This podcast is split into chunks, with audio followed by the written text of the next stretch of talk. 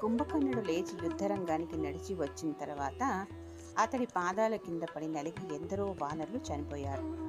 మరెందరినో చేతులతో తీసుకుని కాయలు పళ్ళు తిన్నట్టు నమిలి మింగివేశాడు. అప్పుడు ఇంకా రాముడే ముందుకు వచ్చి బ్రహ్మాస్త్రం వేసి కుంభకర్ణుడిని నేలకొల్చాడు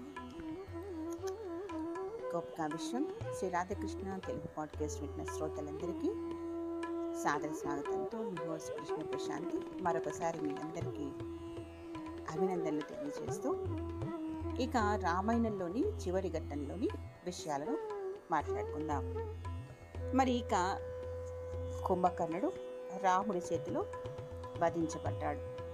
రావణుడు తన పెద్ద కుమారుడైన మేఘనాథుణ్ణి రణభూమికి పంపాడు. ఇంద్రుణ్ణి గెలిచి ఇంద్రజిత్తు అని పేరు పొందిన మహా మాయావ్యతడు మేఘాల చాటున కనిపిస్తూ మాయమవుతూ బాణాలు కత్తులు వర్షాలుగా కురిపించాడు. రామదండుని చికాకు పరిచాడు. నాగాస్త్రం వేసి లక్ష్మణుణ్ణి మూర్చపోయేటట్లు చేశాడు. స్పృహ కోల్పోయిన లక్ష్మణుని చూసి తన తమ్ముడు మరణించాడని భ్రమపడి రాముడు విలపించసాగాడు.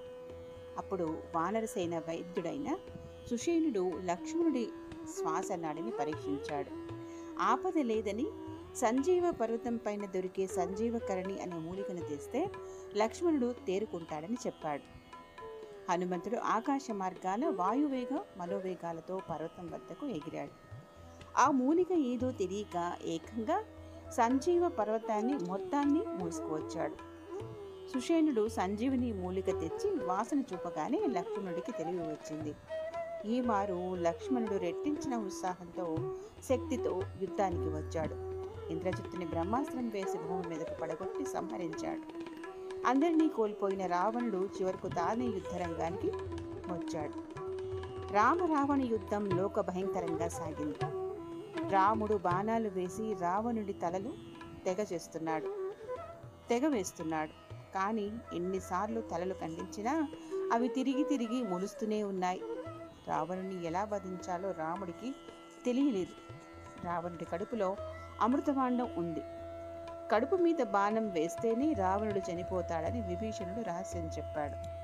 అలా నావిపై బాణం వెయ్యటం ధర్మం కాదని రాముడు ఒప్పుకోలేదు.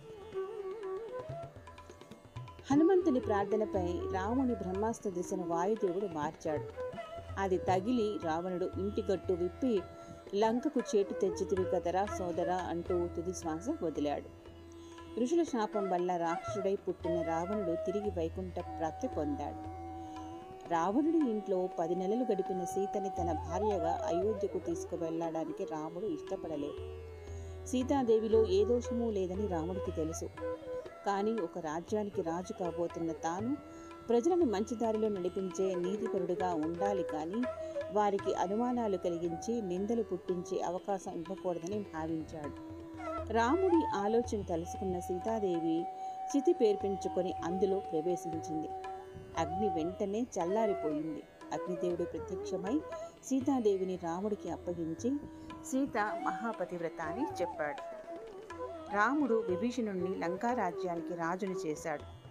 ఆ తరువాత సీతారామ లక్ష్మణులతో సుగ్రీవుడు జాంబవంతుడు మొదలైన వానర వీరులతో పుష్పక విమానంలో అయోధ్యకు వెళ్ళాడు.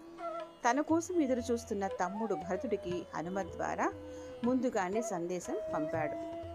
అయోధ్యలో రాముడికి మహావైభవంగా పట్టాభిషేకం జరిగింది. రాముడి రాజ్యం పరిపాలించిన కాలంలో దేశ ప్రజలంతా ఏ కష్టము లేకుండా హాయిగా సుఖంగా సంతోషంగా జీవించారు. రాముడి రాజ్యంలో ధర్మం నాలుగు పాదాలతో నిలిచింది. రాముడి పరిపాలన తర్వాతి రాజులకు ఆదర్శమై రామరాజ్యం అనే పేరుతో యుగ యుగాల వరకు శాశ్వతంగా నిలిచిపోయింది. ఇంతటి మహదానందకరమైనటువంటి రామాయణ ఘట్టాలను మరొకసారి మనం స్మరించుకునే అవకాశం ఇచ్చినటువంటి శ్రీరామచంద్రుడికి మనసులోని అంజలి ఘటిస్తూ మనందరికీ శ్రీ సీతారామచంద్రుల ఆశీర్వాదం ఎప్పటికీ ఉండాలని వింటున్న మీ అందరి మనోవాంఛలు నెరవేరాలని ఆ దేవదేవుణ్ణి కోరుకుంటూ అందరూ శోభాయమానంగా ఆరోగ్యంతో వర్ధిల్లాలని ఆశిస్తూ సెలవు. నమస్కారం.